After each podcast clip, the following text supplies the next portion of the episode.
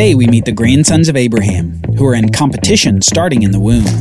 But we soon find out the older will serve the younger. On the Bible Brief.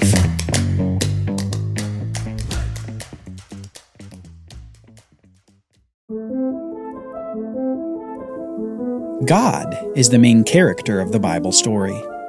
From the very beginning, we see God create everything. And from the first sin, we see him express a plan to make things right again. As humanity expands upon the earth after the flood, we begin to see God's narrowing choice of how he's going to fix the world that has gone astray. From Noah's three sons, Shem was chosen, and from among all the Shemites, Abraham was chosen. From among Abraham's sons, Isaac was chosen. And we'll soon see, God chooses one of Isaac's sons as well. He's not making his choices based on what anyone has done or will do. He's making his choices to accomplish his own plan. And as part of that plan, he's narrowing down the channel through which he's going to do a major action in human history. Because while God's means are narrow, his plan is wide. God's plan involves blessing the whole world. It's an expansive plan that leaves nothing in creation untouched and yet it's accomplished in a particular way. From all the earth, he chooses a single family line. And from here in the story, we'll continue to see that family line narrow until the seed is finally revealed. That singular individual who will defeat the serpent and bless all the nations of the world. Let's see this narrowing of God's choice in action as we read about the sons of Isaac and Rebekah. We're going to start in Genesis 25 verse 19. These are the generations of Isaac, Abraham's son. Abraham fathered Isaac, and Isaac was forty years old when he took Rebekah, the daughter of Bethuel the Aramean of Paddan Aram, the sister of Laban the Aramean, who was to be his wife. And Isaac prayed to the Lord for his wife, because she was barren, and the Lord granted his prayer, and Rebekah his wife conceived. Notice just briefly here the similarity between Isaac's position and Abraham's position. Abraham had come to the land with a barren wife, and yet trusted the promise of God for offspring.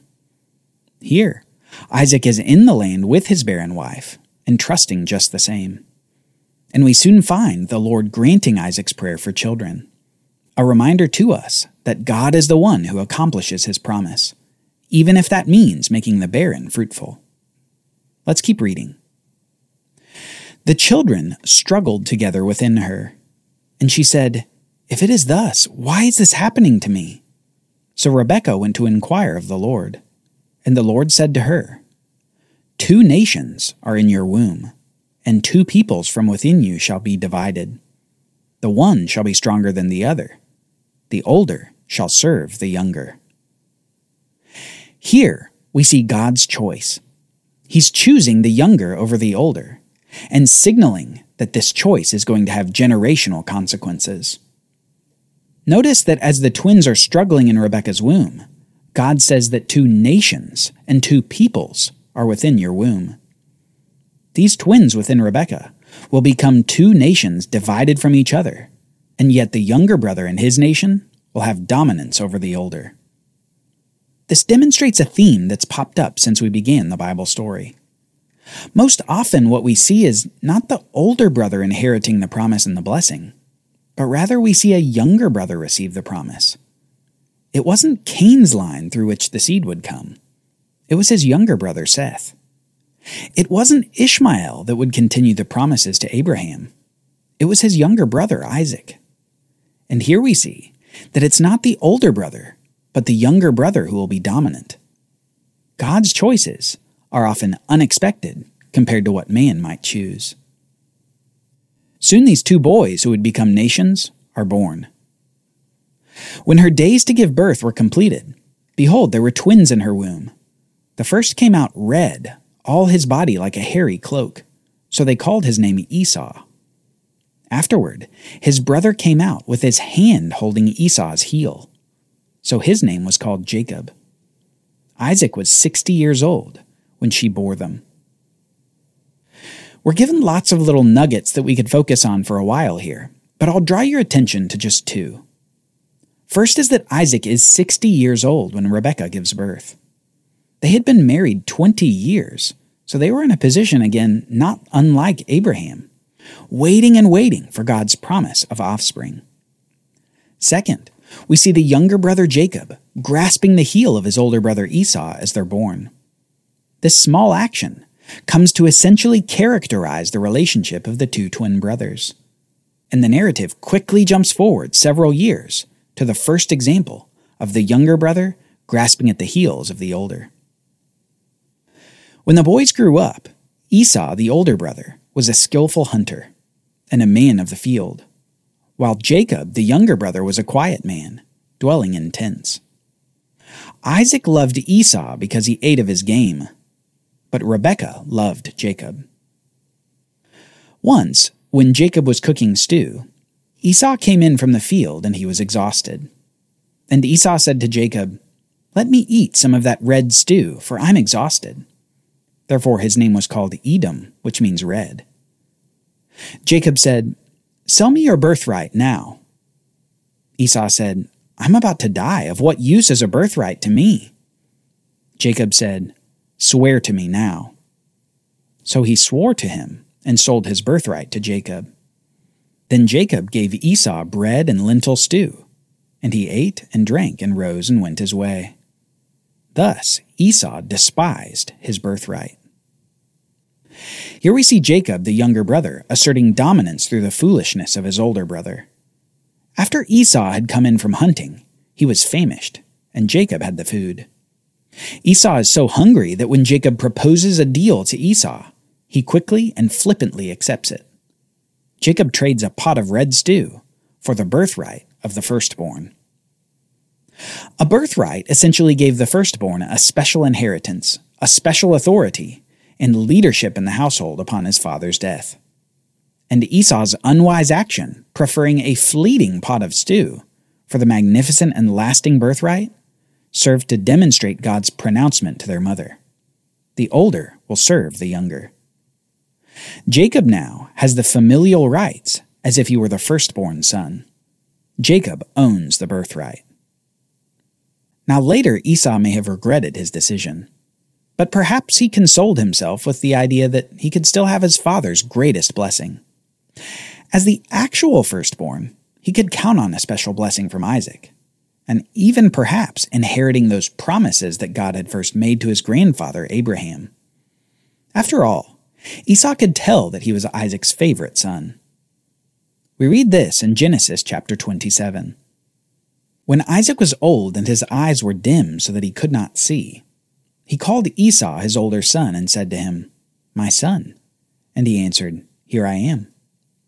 He said, Behold, I am old. I do not know the day of my death. Now then, take your weapons, your quiver, and your bow, and go out to the field and hunt game for me, and prepare for me delicious food such as I love, and bring it to me so that I may eat, that my soul may bless you before I die. Now Rebekah was listening when Isaac spoke to his son Esau. Here we see old blind Isaac finally about to give his blessing to Esau. Yet the plot thickens as we see Rebekah listening to Isaac and Esau. Soon Rebekah goes to her favorite son Jacob and launches a plot to get the blessing for Jacob instead. She tells Jacob to bring food for her to prepare so that he can go in and act like Esau himself. Further, she and Jacob also plan to disguise Jacob so that his skin even feels hairy like Esau's. Let's see what happens. So Jacob went and took them and brought them to his mother and his mother prepared delicious food such as his father loved. Then Rebekah took the best garments of Esau her older son, which were with her in the house, and put them on Jacob her younger son. And the skins of the young goats she put on his hands and on the smooth part of his neck. And she put the delicious food and the bread, which she had prepared, into the hand of her son Jacob. Before Esau has a chance to return from his hunting, Jacob enters the room with Isaac. His blind father Isaac is initially suspicious, but upon feeling the goat skin and presuming it's his hairy son Esau, Isaac is content to give the blessing to the son in front of him. Then his father Isaac said to him, Come near and kiss me, my son. So he came near and kissed him. And Isaac smelled the smell of his garments, and blessed him, and said, See, the smell of my son is as the smell of a field that the Lord has blessed. May God give you of the dew of heaven, and of the fatness of the earth, and plenty of grain and wine. Let peoples serve you, and nations bow down to you. Be Lord over your brothers, and may your mother's sons bow down to you. Cursed be everyone who curses you, and blessed be everyone who blesses you. Jacob, with the help of his mother, has usurped the position of firstborn completely. While he was grasping at the heel of Esau at their birth, he's now achieved total dominance. Jacob had the birthright, and now he has the blessing. Isaac said he would be lord over his brothers, with people serving him and nations bowing down to him. And finally, he uses Abrahamic covenant language, saying, Cursed be everyone who curses you, and blessed be everyone who blesses you. Jacob will be the son through whom the Abrahamic covenant will be established. But soon Esau comes back from the field. You can sense the intense emotion of the moment as both men realize they've been bamboozled by the youngest brother. As soon as Isaac had finished blessing Jacob, when Jacob had scarcely gone out from the presence of Isaac his father, Esau his brother came in from his hunting.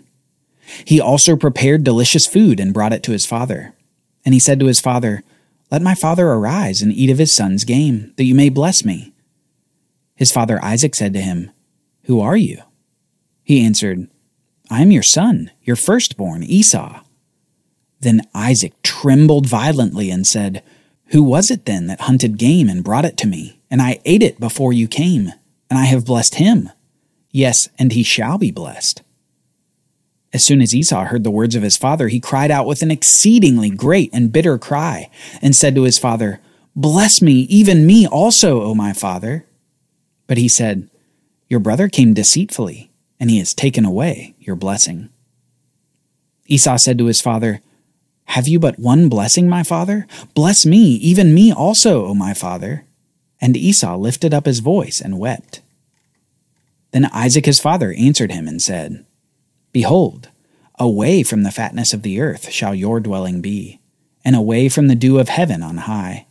By your sword you shall live, and you shall serve your brother. But when you grow restless, you shall break his yoke from your neck. As much as Esau wanted a blessing from Isaac, it sure doesn't seem like a blessing, does it? It appears more negative than positive. Esau will be away from prosperity, living by the sword, serving his brother. All the good from Isaac had been said over Jacob.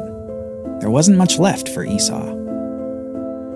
You can almost feel how those words from his father must have stung Esau's ears before enraging his mind. Finally, we read this Now Esau hated Jacob because of the blessing with which his father had blessed him.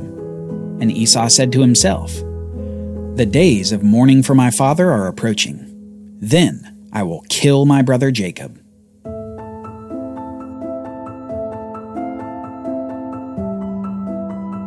Join us next time as we see Esau's rage cause Jacob to flee the land of Canaan. He may have gained the birthright and the blessing, but those don't mean much if you're dead.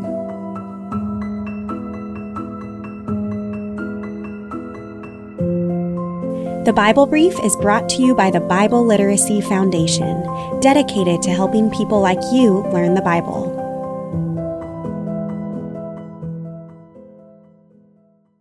Copyright Bible Literacy Foundation 2023.